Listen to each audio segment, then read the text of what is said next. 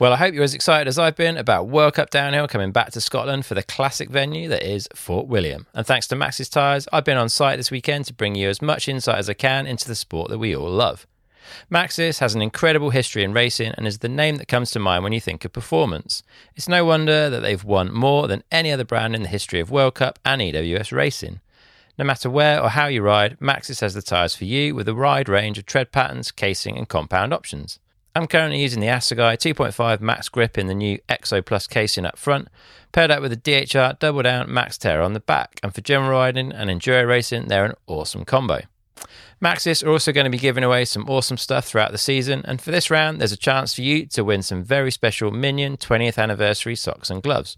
All you need to do is to share the episodes in some way on Instagram and make sure that you tag me at Downtime Podcast and at Maxxis Bike in the story so we can pick a winner. You can check out the entire range of Maxxis tyres over at maxxis.com and find the tyres at your local Maxxis dealer. You can also give them a follow on Instagram where they're at Maxxis Bike. I'd love it if you can get involved in my Pinkbike Fantasy DH League that I've set up especially for downtime listeners. It's free to join, and there'll be some downtime podcast merch and hopefully some kit from Elliot and Neko for the winner at the end of the season. Head over to pinkbike.com, click on Fantasy DH in the menu bar, and create your team. Once you have it, click Join League, and you'll find us near the top of that list. There's no password needed, so it's super easy to do, and it'd be awesome to see you there. All right, the Fort William World Cup is done, and it's time to get chatting with Elliot Jackson and Neko Mulally to get into all the details of this weekend's incredible racing. Okay, Fort William World Cup wrapped up after a pretty incredible weekend of racing. We've had to wait a couple of years to get back here, but it's been good. Uh, and we're joined in person with a view of a lock by Elliot Jackson and Neko Mulally. How's it going, guys? Oh man, this can I just say that like I just looked at Neko and he gave me the nod. and so I, I know we can actually like not like uh, it's just so nice being in person. Crazy good view, good vibes. Yeah. It's yeah, I mean, good vibes here. It was bloody rainy and cold. It was rainy and cold. yeah, it was very Scottish. But yeah, Nika, how are you? Good. Yeah, the weather was exactly what I expected it to be in Fort William. Um, not a bad thing. Yeah. And stoked you guys came over to my accommodation, so I didn't have to go anywhere. Thank you. We've enjoyed some ice cream and some hospitality. So yeah, all good. For sure. Let's chat a bit about about what went on this weekend, and we'll we'll start with the track. I mean, Nika, you've been here racing many many times now. Um, it's a track that's kind of hard to change because of the nature of what it is. It's like built through a peat bog, the vast majority of it. Um, but they've they've done their best to freshen up a little bit and make some changes. Just give us a bit of a feel for the track in its entirety because it's a it's a beast, right? Yeah, I think I've raced here ten times. I missed two years for injury, um, but yeah, over the years it's not really changed the route very much.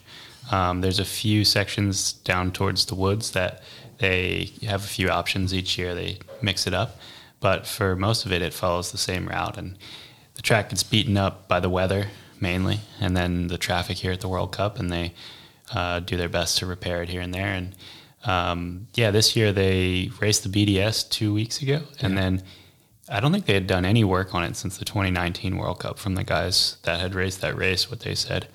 And then um, in the past two weeks, did their best to repair everything and there was a bunch of gravel taken up on the track. I was I was actually talking to one of the track builders, and it was super interesting. I was like, "How do you guys get all that material up there?" Because when you walk on the side of the track, you're like up to your knees in the swamp. and he's he told me they rent a helicopter and they fly bags of gravel and drop it, and they they get as much as they can, and because they do like a day rental of the helicopter, and just do as much as they can in a day. So um, yeah, they use road base, which is like gravel and lime, and they said it, it's like holds together the best of anything they use. So um, yeah, I, I, thought the track was honestly kind of smooth the first day at the top. Okay. Maybe just the frameworks chassis is so good. Here we go. Buffed out the. no, um, but it was felt pretty smooth because they had done all that work to the track um, it, it just felt to me like it was kind of narrow because it, it was a it's a gravel track. It's pretty wide in a lot of places, but you can only ever use like 12 inches of, of track, like a little more than a tire width on each side. Um, so for the speed you're going, it, it feels pretty narrow to stay on that burned in line. and you couldn't get off of it with all that fresh stuff that they had put down. So, um, yeah, the track was cool this year. They went back to a section they haven't used for four or five years. I think it was 2016 was the last year. At the cattle gate, you go Yeah. left instead of right, which is a pretty old weathered section, but it was it was cool to go back there. It was really rough and and pretty neat. Um, and then there wasn't much of a, a woods like you were kind of on that uh, road that goes through the woods section more than in the woods Yeah. but with the weather that we had, it was probably a good choice. And then, um, yeah, the bottom was typical bottom section. So I feel like uh, that um, it was a bit. It's looked a bit softer um, in some of the parts than normal. Like when you come out of the start, you see people kind of hop that little gap, and there's a couple like left, right, left, right, and normally that's like so like concrete hard pack. But this year it seemed like it was a little bit softer. I don't know. If that's yeah, it was, and I think it was raining like mm-hmm. off and on every day. And with the fresh material they put on the track, it it definitely cut in. Like some of those turns actually had legit ruts in them, which yeah, you never ever see. yeah. Interesting. And it was. I went up with Chris Kilmurray and we watched a bit of B practice on the first day, and it, it- especially in that section that had been kind of freshly put in and, and taped, it was really interesting that there was quite a lot of different lines opening up and people puzzling over different stuff. And then me and you, Neko, walked the track on Friday night after time training. And once a practice had been down, it had all kind of one lined in again. It was really interesting to see it develop. Like it seems that the A practice seems to be very good at finding that line, and the B practice was a bit more of a puzzle. Is that is that kind of normal at a World Cup? Yeah, and and not to sound the wrong way, but like the the A guys are the best guys in the world. so if there's a good line, like those guys are gonna find they're they're not confused on which line to take. Like Yeah. they know what they're doing. They're gonna go to the fastest line, and they, they're all going at a pretty fast pace too. So sometimes you get kind of sucked into a line when you're when you're carrying that pace, and um, the A practice that happens a lot. Yeah, Yeah, it is actually so true. I feel like you see that on like motocross tracks and stuff, like where somebody like you'll have the beginner practice go out or whatever, and the lines will be like right around the inside, like super inside to super inside. And then somebody will come around and like, you know, go outside to inside to outside and stuff like that. And it's the same on like a downhill bike where there's you walk the track and you know a slower rider might pick a line that just like doesn't allow you to to carry that much speed and when you you know have like a you know a Lori or Greg or somebody like that come through like you just can't take those lines like you end up like Neko said it's like water right like your bike just kind of automatically um, drifts to like the kind of the most the easiest line almost yeah, yeah. Strange, huh? A bike setup here, like super rough, quite a lot of heavy turns. I guess there's a lot of force in the bike there, and then you've got a little bit of steep stuff, and then the big pedal and speed conservation project. I guess at the bottom of the track. Like, how are you approaching setup? I think it's important to have an efficient bike here. Um, it's a really long track, and you're you're out in the open a lot. Like you're in a lot of spots where you're tucking and carrying speed, and if the bike gets sucked down, then you lose time. So you need something that's going to carry speed well, but also something that's going to absorb bumps well, which is like two kind of opposite things. Um, so I think it's important to just get a, a setup before you get here that's pretty well balanced. Um, you want the bike probably a little stiffer than you normally would run it, so that you can. It's a faster track as well. Like the average speed's pretty high, so that uh, the bike isn't kind of going too deep in the travel, and you can pump and carry speed through those turns and those flat sections. And then you just gotta stay on top of the bumps in the rougher stuff if you're if you're going slower, it's it's almost harder on this track. When you can stay on top of them, seems like you can get in a better rhythm, better rhythm, and and just uh, yeah, stay on top of the holes. Yeah. What about tyre choice given the conditions this weekend? Because um, people say that Fort William generally runs better in the wet, but what are your thoughts on that and how you how you select tyres based on that? I would agree with that. I mean, it seemed even like in the first day of practice when it was raining on and off, it when it hadn't been raining for an hour or so, it was it felt slipperier than when it was raining. That like gravelly material just is held together more. It's thicker, so you can lay into it, and the bike doesn't slide across it.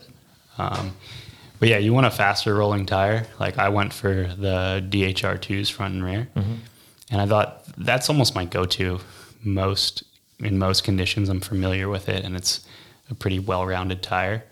It's uh, pretty fast rolling, so um, I- I thought that was a good tire for this track. And Yeah. I, I think a lot of guys were on a similar setup. And would you go up a PSI or two based on this place being so rough or? Yeah, I think I was up like like one psi. I was 25, 30. Uh-huh. Yeah. So um, more than I'm normally like 24, 29. So Yeah. And Elliot, I spotted a few riders, or at least I think I spotted a few riders that had gone from a mullet back to a full 29 for this race. Yeah, I. That's interesting.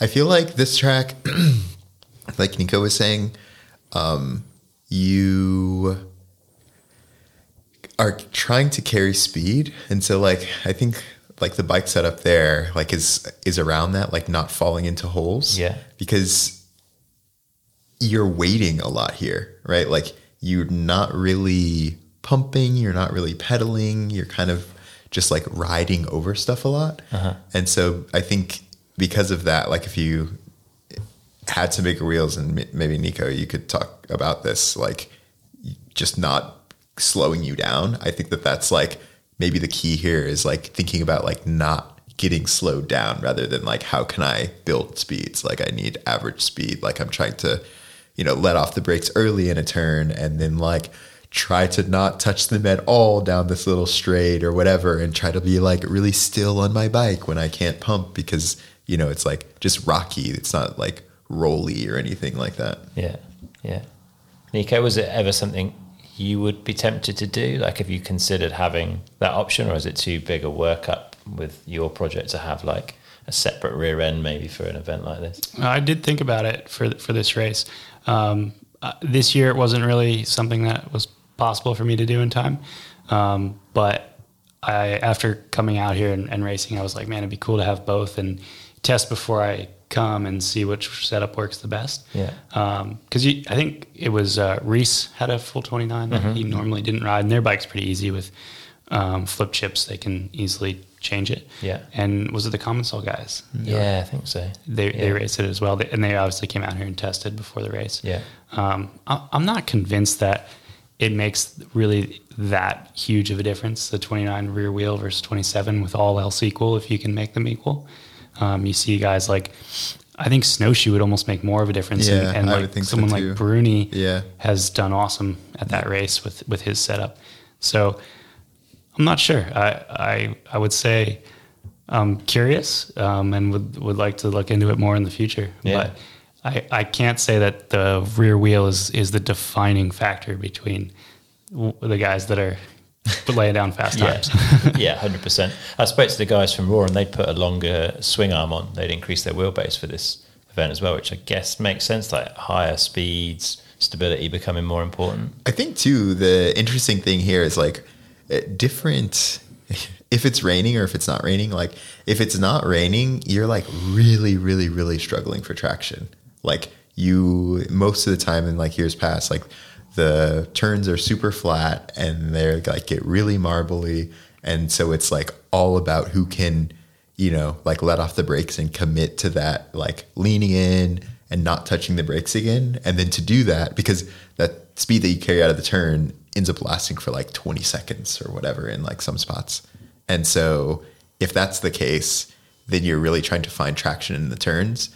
But like this week uh, because like it was soft and because it had been raining like i don't think you're really uh, you're really thinking about like how do i how do i like get more traction in the turns? You're kind of like thinking about you know how do i carry more speed on the straights? Or like how do i you know float over some of these holes and things like that? Um, and even at the bottom i think you know it's i think we saw a lot of time being made up like after after that little the last little kind of wall ride in the woods before the little gap for like from there down, I think we saw kind of the biggest changes we've seen. Like it didn't feel like the race was over until the finish line this year, rather than like a lot of the time when you know after you do the Oakley wall ride uh, where Luca crashed, um, it's kind of like okay, like You know where you're at. Yeah. yeah, totally. I think Yeah. that was big due to the conditions. Like Yeah. that section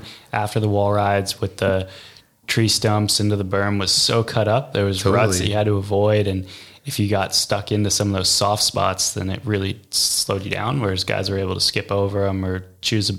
It doesn't seem like a technical section, but choose a better line. Yeah, yeah, yeah. Well, it was so fascinating because in the men's, um, Thibaut and Amory, you they played that little like head to head thing, and so I want to say like after that little gap where I think Dakota crashed, um, you take a left and Thibaut, like Amaury lost a little bit of time on that slight uphill, and then he hopped like way right, like off of the rocks, and like got the speed boost to that little uh, tabletop, and then Thibaut like was opposite to where he like got really good speed up the little hill, lost a little bit of time because he didn't um, do that line that Amaury did, and then they kind of like even back out. And so like Nick was saying, there was lines on the most mellow part of the track that you like never see. Yeah.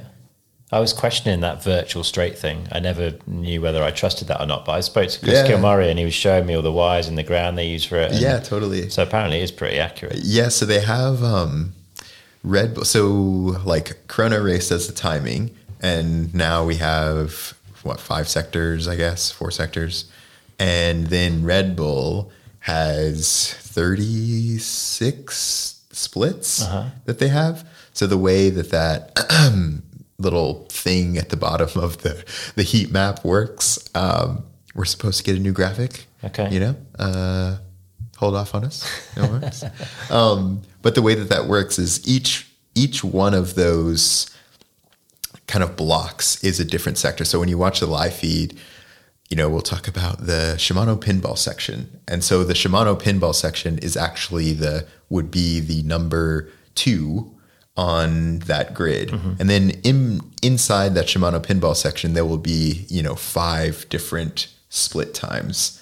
And so to make the virtual straight, you say like, okay, this person took two seconds to go from this point to this point, and then three seconds to go from this other point to the other point. I know that these two points are, you know, this far like apart, and now I can just say like, what was the um, average speed or like not average speed, but like let me let me make this little virtual dude um, like progress from this part of the screen to this part of the screen in like two seconds, um, and then it doesn't really look like it, but that's why you see kind of like the virtual straight update at different points because it'll be like fast and then you know the speed changes right? It doesn't update like instantly Yeah, yeah. right like it updates every like split time kind Okay. of thing uh, but yeah it's it's super interesting I, I wish that we did or like red bull did um they made this new graphic i'm not exactly sure why it wasn't in this race but um yeah i think like i could do when i commentate i think i could do a better job like explaining what that is because i actually just learned about all of it but there's like so much information there and it would be nice if it was like up every every person and like same with that little virtual Yeah. thing but Watch this space. yeah All right. Before we um, before we move on and talk about the the action, I guess we should just talk about what happened to the Union team on Friday night, which was pretty horrific. They, there was a break into site somehow, which I believe is supposed to be a secure site, but some people got into the pits and managed to take all the team bikes, all of the suspension, helmets, kit, like the whole lot, which is ridiculous. So if you see any Santa Cruzes or uh, Öhlins suspension going cheap, then probably say something about it. But I just thought it was incredible to see the pits kind of rally around them and like everyone bring in product and getting bikes under them, and they got all the riders up on the hill and into qualities, which is it's so good to see, huh? Yeah, for sure. And with practice starting only uh, two hours after they would have noticed that the stuff was stolen to get it going that quick, and with pretty much all sponsor correct stuff too. Yeah, it wasn't far pretty- off, was it? Pretty cool. Yeah. Yeah. Yeah, and all the riders by one, I think, got through qualies as well, which Yeah. says something Yeah, for them to be able to like hop on a completely different bike. Yeah, because um, what did uh, who somebody somebody rode Laurie's bike, Laurie's practice bike. Yeah, or Frida something? rode Laurie's bike. Yeah. Somebody rode Peaty's uh, display bike with No the beer way! on it. No way! Yeah. Oh, it's too That would have been cool to ride. Yeah, right. Crazy times. All right, let's talk a bit about qualies. Neko, we'll start with you. Take us through kind of your experience because it was a rough old day up there, right? Yeah, it was. The, the weather was pretty bad when we were up there, and delays and stuff. I think in the junior race and women's race, there was a bunch of red flags. So up at the top for a long time before the the race actually started, and then um, for for the men anyway, and then we were delayed even more. Um, my race didn't go very well. I, I cracked my rim and got a flat tire. I'm not the only one to be in that situation. There was, there was a lot of them this weekend, and I, I think it was down to not having great vision. Like for, for most of the guys, it was really tough to see out there, no matter what goggles you were using. I had roll offs and um, was doing my best with them, but you couldn't be as precise on your line. And this track, it goes, it rolls almost as fast in the wet as it does in the dry. So we're hitting stuff just as hard, but without being able to see it. So, um, yeah, I was bummed that I cracked the rim. My splits were pretty good. I think I was in the 30s at the first two splits, and I flatted just before the second one. So, um, my goal for the day was just to get through smooth, and I felt after practice pretty confident in that. Um, like Lourdes, I was, I, I knew I was up against it with it being a short, fast track and having trouble hanging on with my broken finger. I was, I was nervous before that quali because I knew I was kind of right on the cusp. But Fort Fort Bill yesterday, I felt like I had it in the bag to qualify, and I just Yeah. needed to put down a good run. But uh, luck had other ideas for me. Yeah, like you So- say, not the only one, right? Yeah. Oh yeah, it was Aaron, uh, Brook, Toto. uh, yeah, Yeah.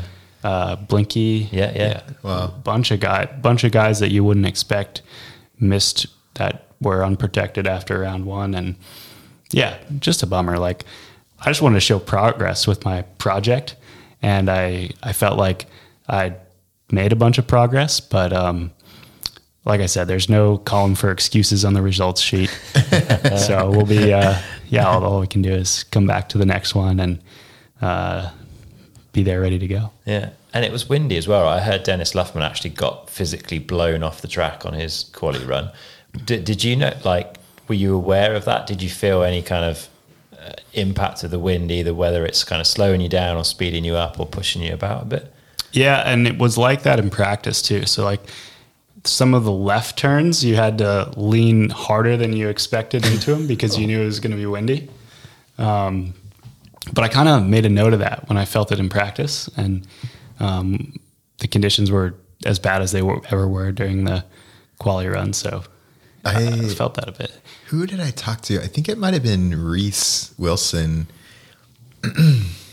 they were saying that, like coming onto the boardwalk, there was uh, like a huge tailwind down that one, so you had like all the speed, and then you hit that little wall ride before you, right before you go on the boardwalk before the first rock guarded, and they like hit the wall ride and like they just stayed leaned over in the air like the wind was like trying to blow their tires like sideways and blow them off the boardwalk. They were like it's crazy. It's it's actually ironic because most races like the dice roll is the rain Yeah. and here it's the wind right? Like it, it actually happened in finals so like we can talk about it then but like if you get a tailwind at the top, it's totally different than if you get a headwind or if you get it like a gust or whatever. Like if the wind is blowing during your run, say like on a long straight that's going a certain direction, you're down like a second or two.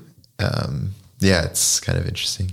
Yeah, and the wind, I mean, it was all over the place for race day, pretty strong at the top from what I hear. Do you think that can play into the results to some extent? Because it's it, there's no way that that win was consistent for everybody today. Absolutely. I mean, just to Elliot's point, I think the rain you can quantify, but the hmm. wind, it's you can't be like, oh, I had 37 mile an hour wind. at, that two eleven p.m. So yeah, for sure. that's blowing south to southeast. yeah, like they do in athletics, right? They have a, a certain level above which they won't allow the result, right? But we mm. can't. There's no way we can do that. no, I mean it's a mountain bike race. It's a, we're up on a mountain. Yeah, it's going to happen. But yeah, I guess it's a, it's a roll of the dice kind of thing, isn't it? But Yeah, I mean, and there's nothing that you can do to play it to your favor either. It's just it's it's the luck of the draw more than the roll of the dice, I guess. So. Mm-hmm, mm-hmm. But I wonder if that makes the aerodynamic role even more important. I mean, certainly the syndicate were in the wind tunnel on the way to the event, you know, doing something, checking, don't know what they were playing about with. But do you think aerodynamics could become even more significant in those sort of circumstances? I mean, I don't know enough about it to say for sure, but I think this track in general is the most aerodynamic, uh, a track that would give you the most aerodynamics because it's out in the open like that. There, you're not protected by trees, Yeah. and there's a, a high average speed with a lot of long straightaways, uh, and it's also the longest track. So, Yeah. um, and, and you're also not breaking as much. Like most World Cup tracks, I feel like you're breaking. They're, they're just a steep average gradient, or, or they feel that they are. Whereas this one, you're the brakes are open a lot more than any Yeah. other track, which is where for sure the arrow doesn't matter if you're braking. So yeah, yeah. Yeah, you like you can actually like before that rock garden, what you break like once or once, like like once or twice, like uh, what Yeah. after Loic crashed or whatever. yeah, exactly. it's like you're breaking there and then like trying to stay off the brakes as much. as It's you one of the only tracks that I actually take my fingers off the brake levers and back on. Yeah. several times Yeah, where you're yeah, like yeah. just gripping the bar. right, right, right, right, Because right. you've got so much time where you don't need to brake, it's Yeah. worth it. Yeah. yeah. Crazy. Insane. Let's talk about you mentioned Loic, so let's talk about some of the people that didn't make it into the to the race. And there was some absences absences from the start. Concussion seems to be a bit of a topic at the moment, which is a good thing to be talking about and, and making some action on. And it's been really I guess refreshing to see some riders stepping out of the competition this weekend and taking that sensible choice. But a real shame for Tahnée not to be there, and it seems like she's suffering with. I think she talked about some anxiety issues based off the concussion as well, and having COVID post Lourdes, which hasn't helped things. So hopefully she recovers and we see her back soon. And then Finn Iles' second place in the overall um, off that result at Lourdes to to not be able to back that up, I'm sure is disappointing for him. Um, so yeah, shame not to see to see those two and Myriam as well. Did did you speak to Myriam much? She'd been suffering quite a bit between the events, right? From yeah from Lourdes. It seemed like so i got to talk to tahnée a little bit and um yeah she was just saying that it's like so strange right? Like where she'll get her heart rate up or whatever and um she'll just like start to feel like anxious and like her vision will get blurred or whatever, which makes it like this weird association with like this bad feeling and the bike, which I mean, getting your heart rate up in general kind of thing. Yeah. Um, but yeah, like she had to really like take take like a, a bit of time and just like chill out in like dark room kind of thing. And um, I think it's hard as an athlete because you want to get back on the bike, you want to do these things, and I think you feel pressure, right? Like you're getting paid from sponsors, like you have expectations, um, you want to win championships, like you don't want to disappoint fans, and typically, like when you have a really bad injury, you know you can't ride, right? Like your your leg is broken or something, right? And you know, like ah, it's gonna be you know three months until I can get back on the bike, um, or like six months if I got like a torn ACL or something. Um, but with a head injury, it it's not it's it doesn't feel like that. I think, um, and I've never had like a really bad head injury, but I think that I, I think that like the quicker we can kind of move to that mentality where it's like, ah, okay, this is a really bad head injury, head injury. Like, yeah, maybe it's three months or something, right? Like, um, and that's like totally fine Yeah, kind yeah. of thing. Um, but yeah, it's it's a gnarly one, and I know that she talked to Myriam as well, and Myriam was kind of saying that too. It's just dealing with the symptoms, and then you know, eventually that mellowing out and her getting back on the bike and getting back into it. But yeah, it's it's crazy. Like I'm yeah lucky that I have never had like super Yeah. bad injury. Yeah, well, Knock hopefully, on wood. hopefully everyone recovers well and we see them all back when they're ready and uh, and feeling fit and appropriate to do so. And then we lost Loic uh, fairly early on in the in the weekend as well. Has anyone seen the crash? I saw a brief clip of it. I saw his. He posted a GoPro clip of it. Yeah. I, I actually almost went off. It, it's not a place like of all the places in Fort William that you would expect someone to have a Yeah. big crash. It's not that. Well, I, I guarantee you, like every single rider has almost done that. for sure. You're Like- like, oh man, I got really close to the edge there. Yeah, yeah, yeah, yeah. Because you like, you know, speaking about braking, like you at that point in the run, you haven't touched the brakes yet, you know, and so like you really want to hit that left hander um, as hard as you can because there is this long straight, and so you end up sometimes like getting stood up or something like that, and you're like. I'm not gonna touch the brakes here or whatever, and you like drift, drift, drift, drift, and you're like, oh my god, I almost just died or whatever. like once, once uh, a race, like y- you get close to that outside edge, and it's just like unlucky or whatever. One of those things. Yeah. But collarbone break, I saw he, he posted earlier that he's going for surgery, I think, tomorrow. So hopefully that's a relatively straightforward one. And then Jess Blewett went out in qualifying with a broken collarbone as well, which is a shame. She's just back from the sort of femur injury that took her out at Snowshoe last year, but apparently in good spirits from what I hear. I spoke to her mechanic and uh, said she was pretty chipper about it given everything. So hopefully she'll be back pretty soon. Let's talk about the racing, and we'll start with the junior women's.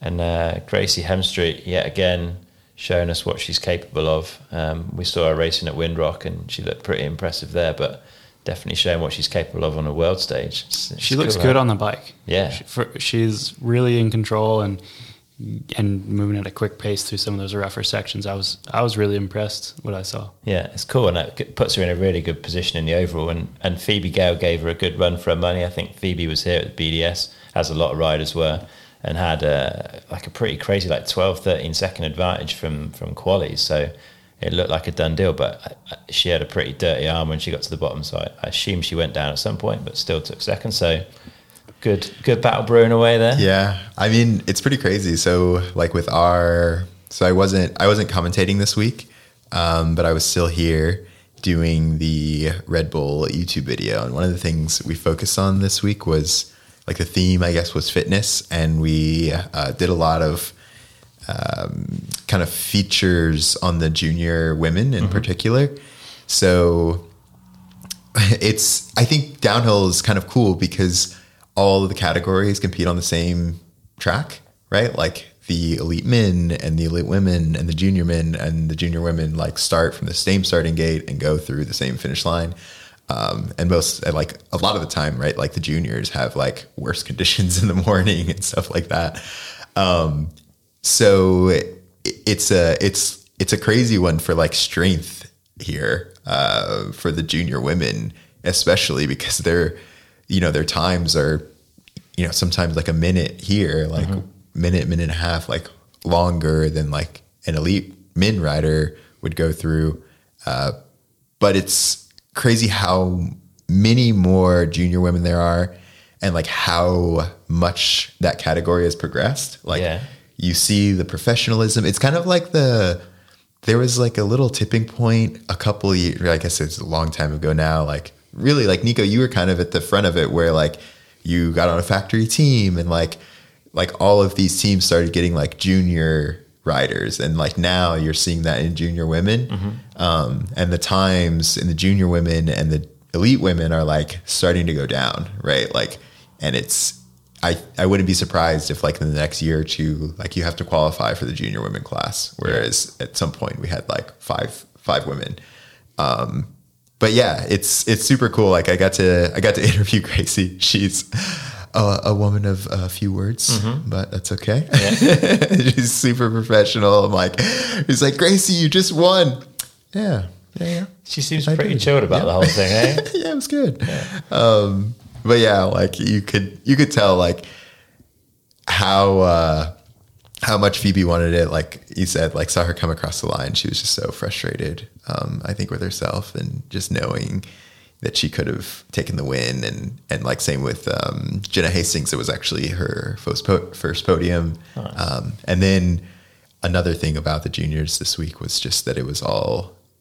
This was the first time that they had ridden Fort William um, because the last time we came here was 2019. So even if it was like your last year junior, still your first time at a World Cup. Yeah. at Fort William. Yeah, so that BDS for Phoebe was definitely worth having, but unfortunately didn't didn't pay off. But Yeah. these things happen. And then junior men's, we had uh, the showdown yet again between Jackson Goldstone and Jordan Williams, um, and it was super tight. I mean, Jordan put down an absolute heater in the BDS, and I think would have finished like third or fourth in in elite, which given the elite field was pretty damn impressive. Um, Jordan uh, Jackson pipped him in in qualies, but then Jordan uh, took the win by three hundredths, I think, of a second Yeah. in the final. The rivalry between these two is uh, surely just going to drive them on to get better and better. They just want to compare their times with the elites. I mean, I think Jordan's time was pretty much on the money for Laurie's quality time from the day before. Like they're at top elite pace already. Yeah. Incredible, huh? And Absolutely. they've got factory teams behind both of them. Yeah, I was really impressed watching Jordan in practice. He was taking some lines, gapping some stuff that I was I was blown away by. Honestly, like I was like, wow, like, that dude on a full four and a half minute run is gapping this stuff.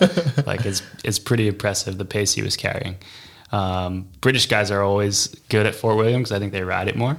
But um, it's interesting, like the tracks that maybe suit Jackson are are opposite for Jordan. Yeah. And I think it pushes them both to be better at their weakness to race against each other. Yeah. So I think yeah, like you said, it's going to be really good for both of them to just make themselves better riders. The competition's going to elevate them and when they go to elite, they're going to be I mean they already are, but they're going to be really good contenders. So I think they should be glad that they have each other. Like For they sure. probably feel a little bit like, damn, this guy. Like, I have to race against this guy. But uh, it's going to make them both really good. Yeah, it's impressive. I spoke to Jordan after the race, and he said he'd uh, he tried to pull a tear off at the deer gate and missed it, and that was the only sort of time he felt like he could pull. So he did the whole track on without any tear offs, and he said he couldn't see for the second half. so it's a pretty impressive time if he wasn't wasn't able to see where he was going. But Yeah, this is like one of those tracks. Like, I think it's um, it's. I mean, okay, I was. I'm gonna say that it's rare to like not have a mistake. Uh, that is not saying that missing a tear off and not being able to clear your vision like that's that's another level. But um, I feel like it mentally you have to like be able to put put some small mistakes behind you here. You know what I mean? Like maybe on a shorter track, like a I don't know, maybe like old Leogang or something like that. Like when you had a mistake, you like mentally are just like, no, like this is so bad. But here it's like, man, like five five minutes or whatever. Um, and uh, but yeah, like I I totally agree with with what you're saying. Like it was it's so cool to see the rivalry. And I talked to uh, Jordan after maybe it was after qualifying and.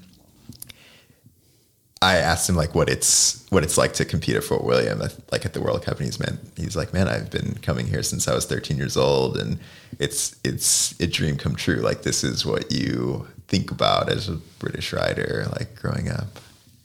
it's cool. Yeah, it was really good to see, and to see his dad uh, pretty emotional at the finish as well. was- yeah, was it was so good. Yeah.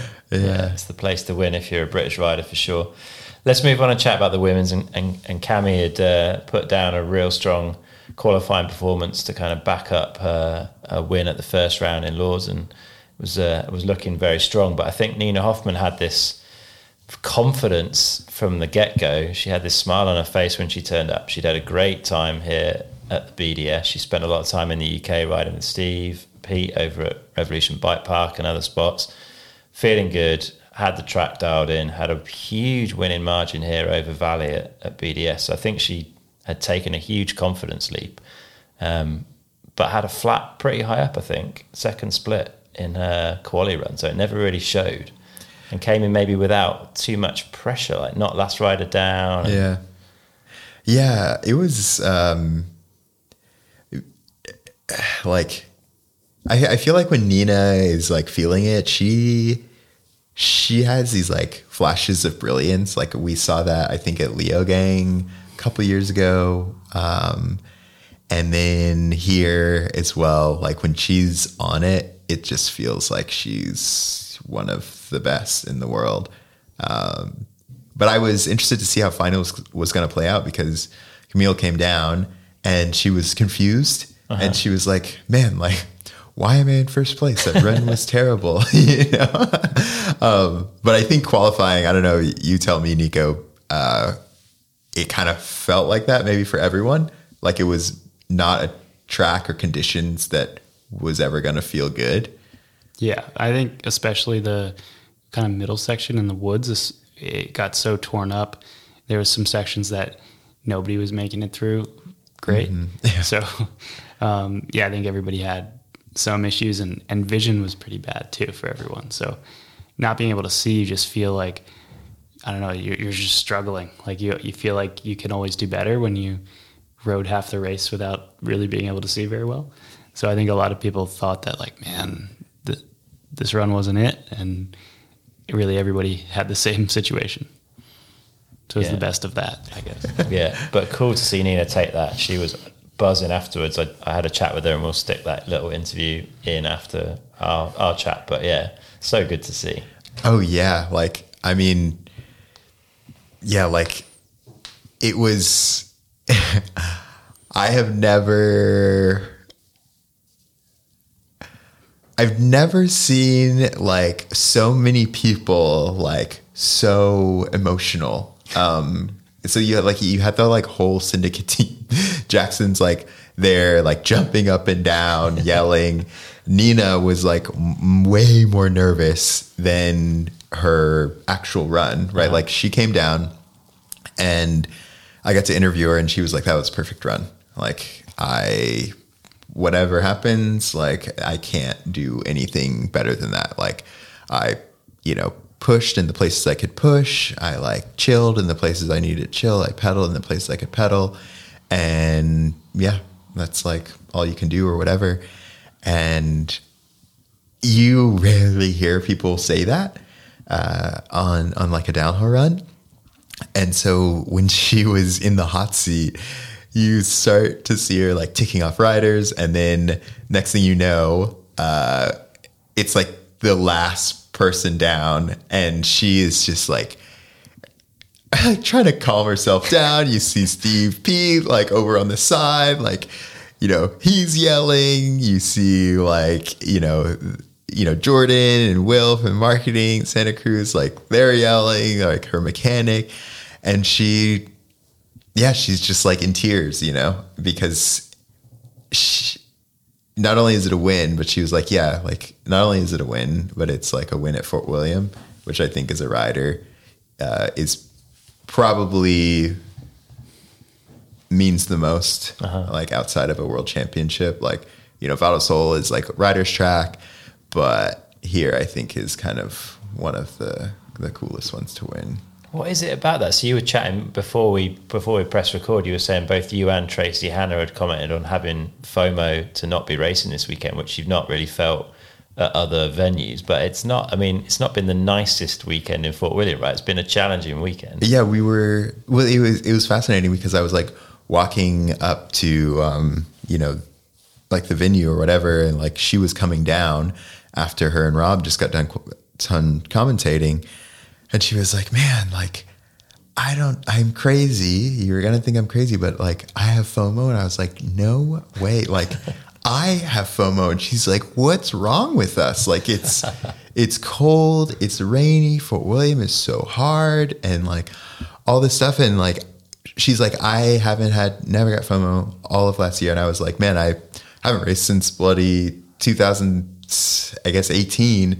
And like at not one point, um, was I like, ah, like, wish I was out there. it just looks difficult. But for some reason this week, I don't know if it was the crowd, like, I don't know if it was the track. I don't know. I don't know. But um, yeah, Fort William. Something special. Yeah. No one can quite work out what it is, but there's something special about Yeah, this place. is. I mean, it's. I think yeah. it's the crowd. Yeah. Like when you come down into that finish line, you can you can like feel the Yeah. vibrations of people yelling at you as you're coming in.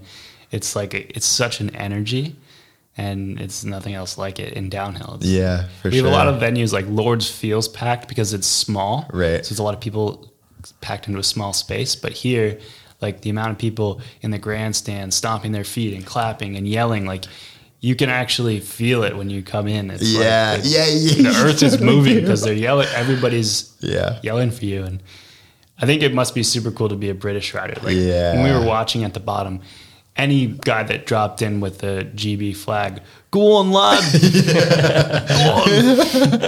it is crazy. Like I don't remember like who it was, but there was like British rider, um, uh, and like they just went wild, like so wild. I think the next rider, I want to say was like Dakota or something like that, and like everyone's just silent. like it's like not one person. It's like they were up at the split or something like that, and I was like, man, like you know, it's just so cool to see that like country pride here, and they like see you so much support and.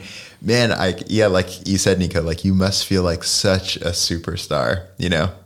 Yeah, any mid pack rider, doesn't matter who they are, if they're GB. Yeah. there's a, That was like cheer. something that Phoebe Gale said. She was like, "Never have I been somewhere where like I'm having my name called, Okay. like, and they'll be like, "Oh, Phoebe, oh," like, and you wouldn't normally get that like as a you know as a junior rider, Yeah. um, you know, because a lot of people normally maybe don't even go up until the elites start to go.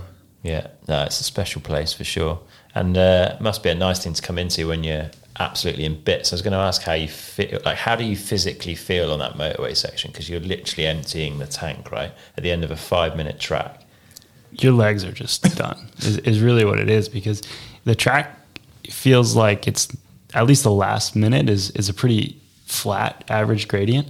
So you're pumping and pedaling as hard as you can. So you come into it at your max heart rate. You've just been going for three minutes, and four, three or four minutes, whatever it is, and then you sprint between every one of these jumps, and you're like calculating how fast you're going up the lip to know how much to squash it and catch the backside just perfectly. Because if you get it inch perfect, it makes Yeah. a big difference. Yeah, totally. Than if you overjump it or case it. And then as soon as you pump the transition, you sprint as hard as you can and, and do it again. And uh, and you just smoke because there's what six of them in a row, and um, yeah, by the time you drop in over that last crest, you're like relieved that you don't have to pedal anymore, and hoping that it was enough. Insane. And let's talk about, I guess, kind of the man of the weekend, really. The story was unfolding around Laurie Greenland. Again, someone who turned up here with a big grin on his face, like clearly in a good place. He'd had a great run at BDS, 0.4 off Danny. And I think traditionally Laurie doesn't generally go that well at nationals. Like he doesn't, he struggles to perform when he's not on that world stage at the same level. Um, so came in, one time training, convincingly won qualifying, had a real swagger about him just didn't quite pan out on race day, which is a real, real shame. I mean, still an incredible result for him, but no doubt he will have wanted more. Did you have a chance to speak to, to Laurie? Yeah, I did. And like um the Laurie's run to me was like it was one of the like most beautiful runs I've ever seen. Like it if you want to see like what like a world class like downhill run looks like, like that was just crazy. Like he was like so precise, so perfect, like skipping the holes perfectly. Like he would lift up over different routes that other people were catching. Like he would be like a couple inches left or right where people were getting kicked and like finding holes. Um, it just was like so perfect. And um, he was he was up, and I think he I can't remember what happened. Um, he told me I don't know if he like came unclipped, but I I think it might have been. I think you could see the mistake on the on the live feed. Maybe it was like right before that drop. Uh, but I think Amaury had such a good bottom that Laurie needed to keep that cushion. Um, and he was like, you know, that 1.2 up or whatever it was, and made that mistake. And I think lost that time and just you know, maybe was even or slightly behind Amaury at the bottom. Um, but yeah, other than other than that mistake, I think it was just like such a good run. He Yeah. looked so confident on the bike. Like Yeah. he looked like he was doing exactly what he was yeah. supposed to. Yeah, yeah, yeah. And honestly, like I, I was teammates with Laurie for his first year. And so I, I know him and I talk to him at the races. And this isn't really a great track for him. Like he won Val di Sole and he'll tell you that's his favorite track. And it's completely the opposite of this track. Uh, he's he's a pretty small guy. Like not that he's not strong, but he's light. So Yeah. a light guy on a flat track is it's always a tough challenge. And I think Amaury and Thibaut are bigger and stronger than him, so they're always going to be faster on a flatter section. So honestly, I think he had an awesome weekend to like put this performance in on what I would think a few years ago he would have said is the worst track of the season Right. for him. Yeah. So I think he should be happy to make that turnaround and carry that momentum to the tracks that do suit him. Yeah, yeah. I think it's like a. I feel like he, with this one, he's kind of like entered that um, that group of riders where they don't have like a track anymore. It feels like you know, Yeah. like you know, you'd be like, oh yeah, like Greg is really good here, or like you know, Danny or Laurie's like really good at Val di Sole or something like that. But then like they're still getting podiums every race anyway. uh, but it was like speaking about Laurie and Nina and like you know and Jackson, like we were talking and they were 0.9, 0.9 off of getting like a syndicate sweep on the Ah, weekend. Like you know if you add up all the the deficits, that's like dang, that's pretty that's pretty wild. But the vibe in that syndicate team this year, it seems incredible. Like I saw uh, Laurie came over to watch Jackson when Jackson was racing. I think they all went to see Nina when she was coming down. Like ge- they genuinely seem to want each other to do well. Like all the mechanics seem happy. They all get on. They all live in Morzine together pretty much. Like that that vibe just seems like it's going to really help the performance. It's an important thing for them, right? Yeah, for sure. I mean, team com- camaraderie like that, it um, it definitely is contagious, and it's just a good energy to have within the team. They push each other, and they probably help. Like they, I'm sure they share a little bit of information, and you see your teammate do well like that, and you're happy for him, and it makes you go up for the for your run with a little bit of fire. So Definitely. it's cool. And we shouldn't forget Mr. Minnaar. Looked ominous again from a pretty solid qualifying run. I, I believe he was up on the hill on his own. Well, not on his own, just him and Steve Peat on Saturday night in the pouring rain, looking for time on the hill. That's how seriously this guy is still taking it, still wanting that win. And not far off, to be fair. Like seventh place. There's a stat, I think, he's never been outside the top eight here since 2002 or something incredible. And uh, yeah, slotted at home in seventh today. So there's life in the old boy yet, huh? Yeah, yeah. He seemed like he he was just happy um, this whole week, just smiling. And um, you know, I we mentioned it on the uh, I think the live feed last time, but he he's really bad at first races. Like he's like never gets in the top ten.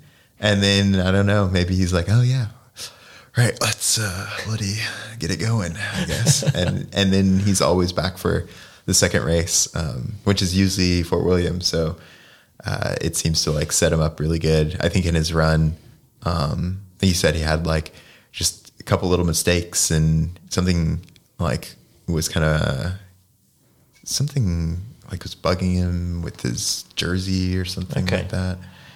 Bloody prima donna, but um, In his restaurant, yeah, his number, His number back plate. number was like flopping around. Yeah, You could yeah, see it. yeah, yeah, yeah, yeah. I think he, yeah, he was saying like just like lost some concentration. Like obviously, um, Well, he's old and forgetful. yeah, Probably forgot where he was. Let's, Yeah. let's talk about some younger riders then. T- Thibaut Daprela um, on the comeback to second place, only 0.46 off of the win. And um, you talked a little bit about that before we, we, we pressed record, and I was really kind of surprised. Just give us a bit of insight there. yeah, yeah, yeah. Like I, um, I went up to him to to talk to him like right before the little flower ceremony that they do, and I like asked him his my first question, and then I like noticed he had tears in his eyes, and I was like, wait, like Thibaut, like, what, why did this mean so much to you? And he said, um, you know, this is my first time like finishing a World Cup since Lenzerheide last last year, and um, just you know being unsure of like, can I come back? Can I still do it? Like, you know, uh, the the work that needs to get put into it. Like, do I still have it? I felt slow and like all of this stuff. And he he said he went to Amaury and like was like, hey, I like I actually need your help this week. Um, and the way he said it made it it was like a friend like asking like hey i i need you mm-hmm. um, and i know they have this like really amazing relationship actually so he he said you know i knew Amaury was the fastest man down the hill this week and so i just kind of tried to hang on to him and when he first came down he's like yeah like i don't i don't think that was enough for a podium and then he ends up getting you know second so, you know, Amaury was saying too, I was like, you know, Thibaut said you really helped him this week. And he, he said, yeah, because we're, we're teammates. We, we help each other. Like that's what we do. And, and I think that that is, it's super cool. Like we, we saw that last year when they were kind of, um, or maybe it was two years ago when they were like one and two, like mm-hmm. all the time. Uh, and it's, it's good to see that still happening even though they're battling for lead and, and stuff like that. Like that was, I think, the really special to me. Yeah. Yeah. It's awesome to see. What I thought was really cool about that was that, yeah, he hasn't finished a race. I guess it was the two snowshoes and Lourdes that, and, and was it Worlds he had an issue? Or that was before Lenzerheide. He did have an I'm issue sure. at, at, he at, did. yeah, Worlds he did fall. Too. Yeah. Mm-hmm. Um, but he didn't like cruise down for a top 20 to like get one in the bag. Like the dude went for the win at every race that he did, yeah. and it didn't work out. So the next time he just went for the win again. yeah, true. Yeah, for sure. That's that's freaking cool. He's like, like so gnarly. I feel like he's got to be the gnarliest dude. Yeah. Like, who? Yeah. That that's why that like when we were walking the hill, I said like the two guys I would be the most afraid of are Amaury and Thibaut. Yeah. Because they're faster than everyone else. And the only thing you can do is hope that they have a problem. Yeah, and they yeah. didn't. yeah, and and yeah. they go for it every time. Yeah, yeah, yeah, yeah, yeah. You know it's you know it's super interesting is like I feel like I we got to see his mindset.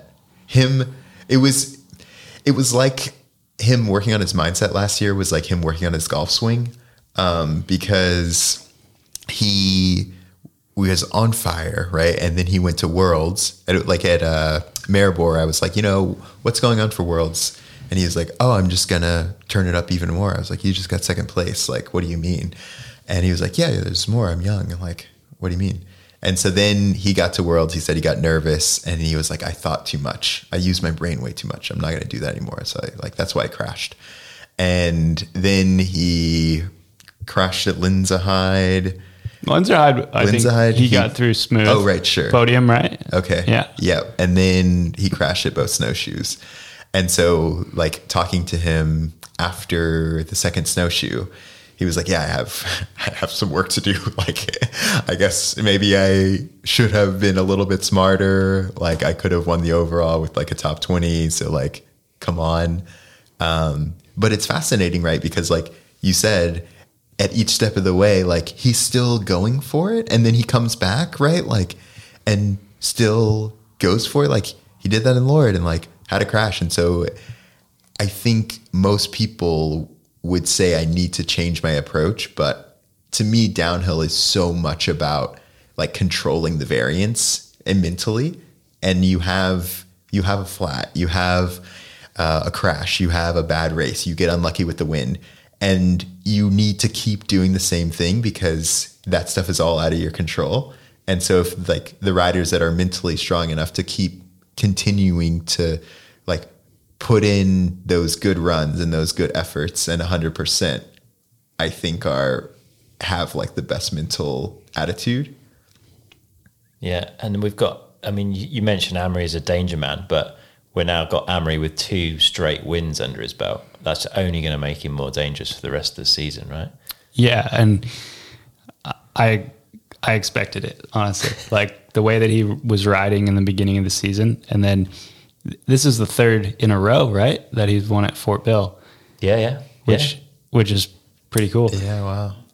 But I mean, he's been fast on this track in the past, and I, I kind of saw this momentum coming, and I like I'm, I'm just not surprised that he won. And um, I don't know. I I think he's going to be his biggest challenge the rest of the season. It'll be tough for someone to beat him. Thibaut looks like he's got the pace. Yeah. The way Laurie was riding this weekend, he on on a track that suits him, I think he could too. Yeah. But really, Amaury's the fastest guy, and also he he's able to control that speed. Like when mm. he gets out of shape, like he had a big moment in Lourdes, and he still brought it back under control. Totally. Where Yeah, a lot of guys strong. that would throw Yeah. them off, they might um, crash or slow down after that. Yeah. Where he's like good enough to ride that fast, and when something goes wrong, he he can see it coming quick enough to save it and and Yeah. continue on. So he's he I don't know he's He's dangerous. yeah He definitely is. Let's talk about a rider that I think everyone would have expected to see a little bit more of this weekend, but has remained fairly kind of quiet, and that's Reece Wilson. Have you have you seen him much this weekend? Have a chat? I didn't get to talk to him much at all. I talked to him at the beginning of the week and we like talked a little bit about fitness, but like I didn't actually get to talk to him about the track uh-huh. and or how his runs went or anything. I'd seen him post on social that he'd not been overly happy with his way he was riding the last mm. few weeks and that he was kind of struggling. But yeah, not not the Reece Wilson kind of performance we'd expect to see at Fort William. He's gone well here in the past. He's he's become one of those guys that you could happily expect to see on the podium at, at any race, especially here. It's a shame not to see him firing. Something's seems like it's maybe not quite quite going the right way there. yeah. I didn't talk to him, so I can't say, but Yeah. it, it could uh, very well just be an off Yeah. off weekend. You know, I wouldn't be surprised if he comes back out at the next one and gets on the podium. Yeah. So, I know there's a few people kind of nursing colds and bits and pieces, and it doesn't take being under the weather by very much here to struggle. I think, right? Because it's a it's a track where you need a lot of fitness and power. It's also quite brutal conditions. So if you're not feeling tip top, then yeah, uh, and you could also struggle. just have had two mistakes or yeah, yeah. whatever the situation. Yeah, we were talking about the um, the wind, and I would I haven't been able to look at the splits, but I I feel like it would nerdy here. That it would be interesting to like graph the first split, like mm-hmm. with the start positions, because it felt like maybe like around I don't know, like fifteen or so. Like there was this huge gust. Like I remember, like Danny went down, and again, like I he could have made a mistake up at the top, but it was like no one was beating the first split or like even close. And like Danny is always like first split machine here. And he was like two seconds off and then brought back time um, or like was even at least. So yeah, it would have been interesting. It would be interesting to look at that first split and like kind of see how that was. It'd be interesting if we knew a guy who could do like split Yeah. Oh, analysis. sure. Yeah, or had like a website or something that Yeah. could do it. Yeah. Yeah. Yeah. I wonder. Somebody should get on that. Right, let's. We should start wrapping up. Let's do a, a few quick mentions. Benoit Coulonge, yet again delivers, kind of keeps it chill. He Fourth looks so strong on the bottom. He looks so right? When he was pedaling that bottom section. Yeah, I love the uh, how he was like letting go of the bars, like grabbing the fork legs. I I love that. That's Yeah. super cool. A real French move. yeah, I think that I, I did very quickly checking on the overall standings. So I think Amaury's got a fair lead, but I think Laurie and Benoit are tied in second. So Yeah, puts I those guys that- in a good position. I just love that Benoit is like a top five guy now. It just makes me happy. Every weekend too. yeah, solid, huh? Yeah, solid performer. Matt Walker back on the podium in fifth, so that's good. Good for him, and kind of regaining some momentum, getting back towards where I'm sure he'd want to be. Um, someone we should shout out is Luke Meier-Smith in ninth place. I think uh, that's a pretty outstanding result for He looked for him. really good all weekend too. Yeah. He looked solid on this track. Yeah. Yeah. So we'll uh, hopefully we'll see more more from him. And another rider that unfortunately didn't take the time all the way to the bottom of the track today, but was I think at least until the very end. I'm not sure where he ended up finishing, but for a long time was leading the Mercedes Benz key section, and that was Ethan Craik, the young Yeah. rider on uh, on GT who had Yeah. a, a real standout qualifier in 14th, I think. Totally. Um, so yeah, there's some talent bubbling away there as well. There's some uh, bloody old talent as well with um, Cathro. I don't know where he finished up, but he was top 30. Yeah, he was 24 or something. I know. Impressive. I- yeah, totally. Like I, I saw him after qualifying, maybe, and he was like, "Yeah." I was like, "How'd you do?" And he, he, I think he qualified like top thirty or something, and I was like, "Who are you? Like, what's going on?" He's like, "Yeah, you know." and he's and he's managing a team Yeah, and doing all the videos. Totally, so totally. it's pretty busy over the weekend. Yeah. It's not, not bad effort, is it? I was in the gondola with him one run, and somebody said, "Oh, the YouTubers in the gondola," and I think he liked it, and I definitely didn't like it. He's like, "Wait, yeah."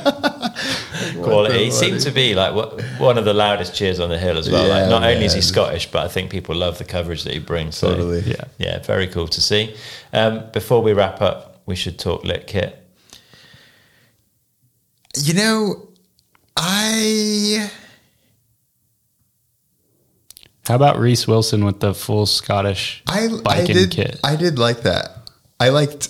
I was trying to think because, like, I mean, like the um, like the only one that was I felt like was like super super interesting was um, Commencal like Muc-Off Mm-hmm. kit, but it wasn't new.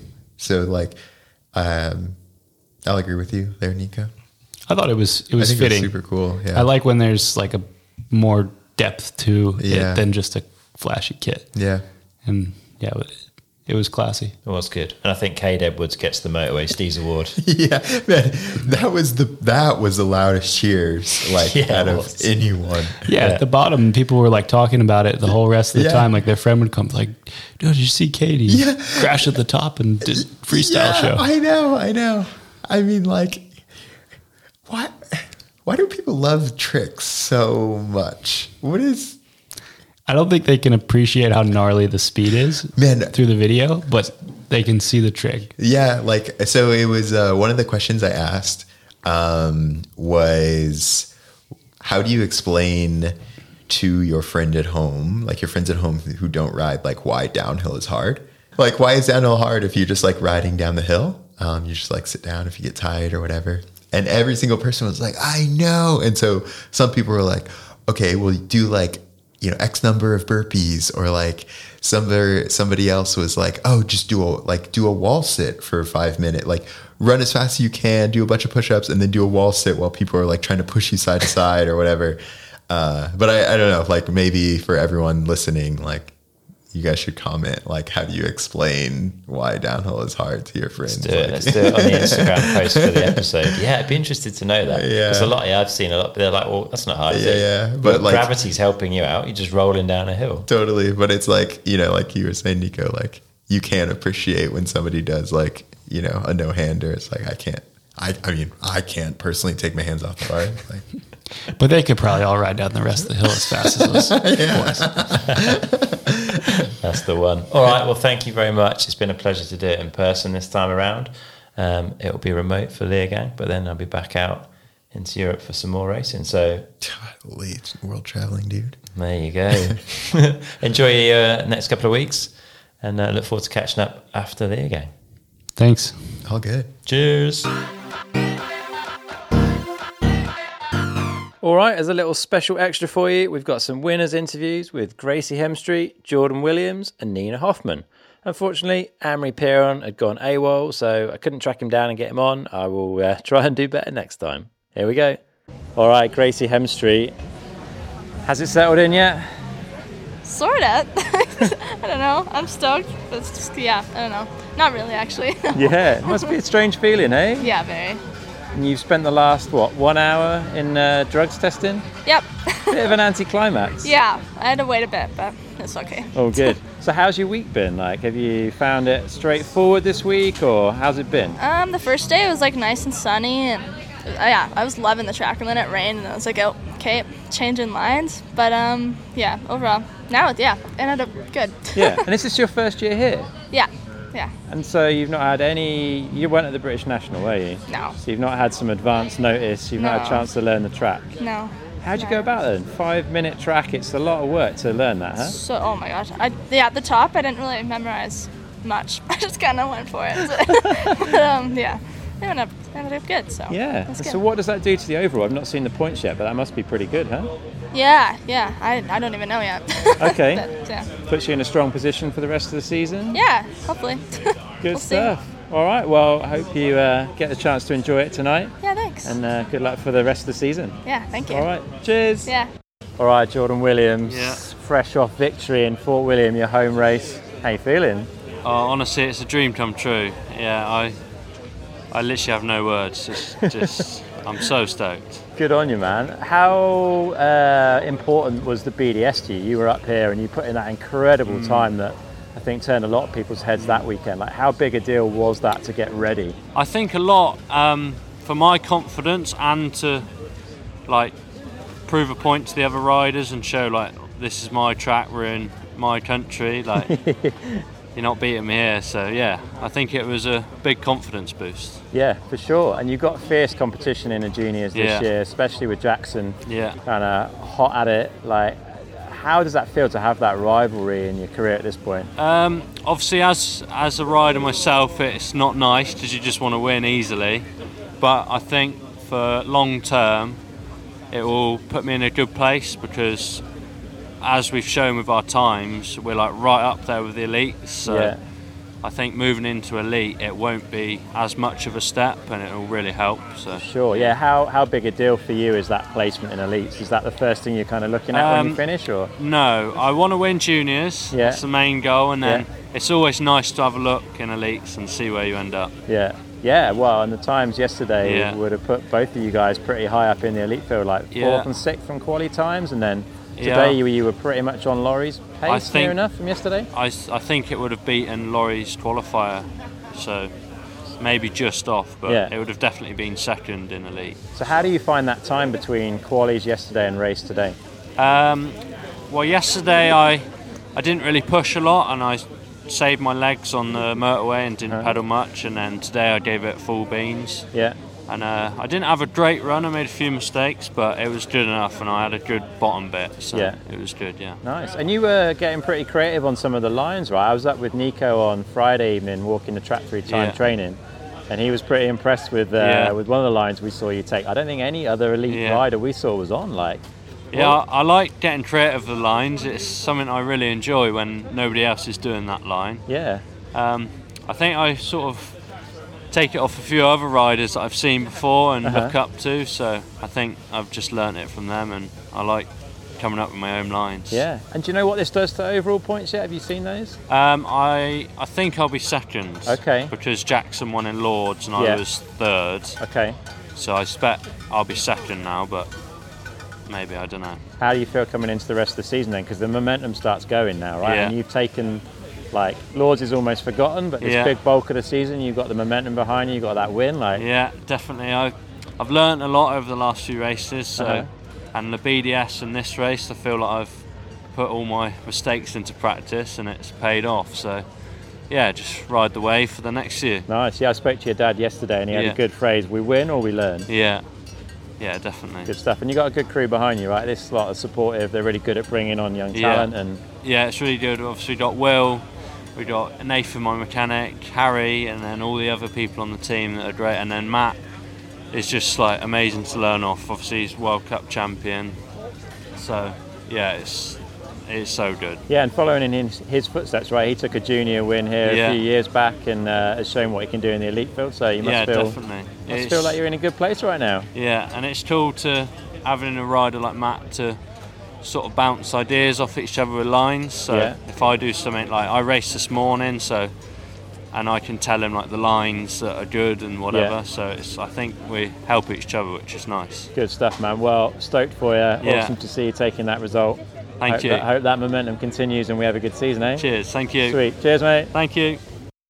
All right, Nina Hoffmann, second elite women's World Cup win, Yeah, Fort William Yeah. in pretty challenging conditions. Yeah, yeah, but I, I didn't think about thought about the conditions. Yeah. Like it was just If it rains, I go. If it's not raining, I go. If it's windy, I go. I mean, you know. It feels like you came into this week with a huge barrel of confidence. Like that, the, your time at the BDS was clearly well spent. E- exactly. That that was the key. I think coming earlier here, doing some runs on the track before getting the bike set up dialed, and uh, yeah, I, I just have I have massive confidence at the moment, and Nice. uh, this this lets you go faster. Yeah, And if the bike feels good, you feel good. This improves your confidence even more. yeah. Yeah. And the qualifying run, you had a flat, didn't you? Exactly. Fairly high up. Yeah, like just before the second split, Okay. and I was still up in the third split Wow. while air was going down in the rear. So I knew yesterday evening I can go for the win, Yeah. but I never said it. Like we never talked about it. I just looked on the splits and was like, okay, let's see. Yeah. Okay. Do you think it helps to have a result like that in qualifying, where maybe the other women don't quite see where you are? it definitely helped me because after Lourdes I felt like I'm off the pace because I got seventh with like 13 seconds behind. I felt like fuck, what have you done?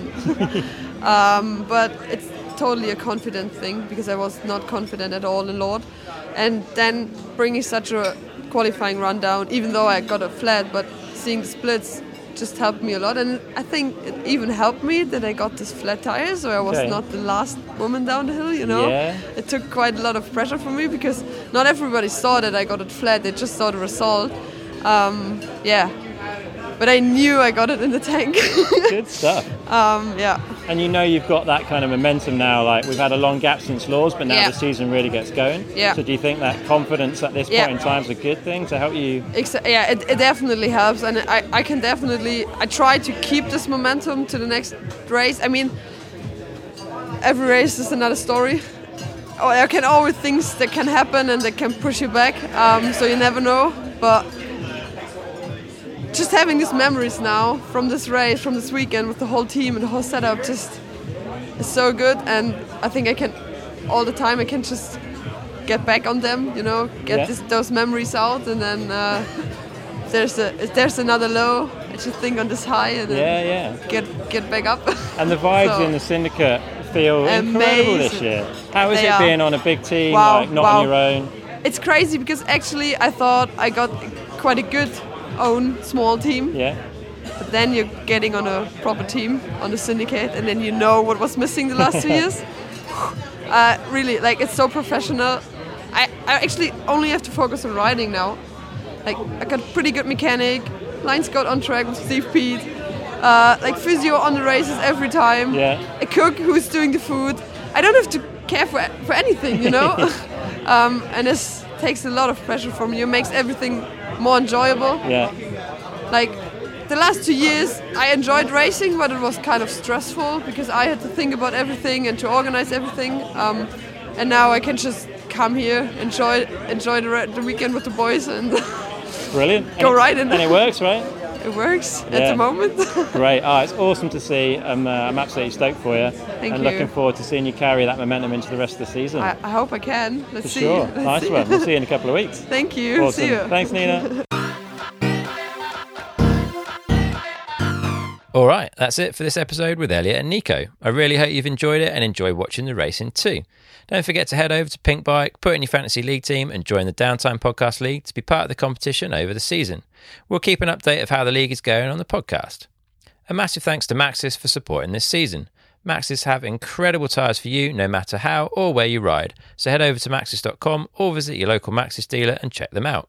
I've been running the DHR MaxxTerra in the back and the Assegai MaxxGrip with their new Exo Plus casing up front, and I am loving the grip that they offer. Here's a few other links that might be useful to you. Downtimepodcast.com forward slash subscribe so you don't miss an episode, forward slash shop to support the show by getting yourself some merch, and forward slash EP if you'd like a copy of the first issue of our lovely print project, Downtime EP. As always, spread the word and make sure as many people as possible are listening. That's it for now. Until next time, get out and ride.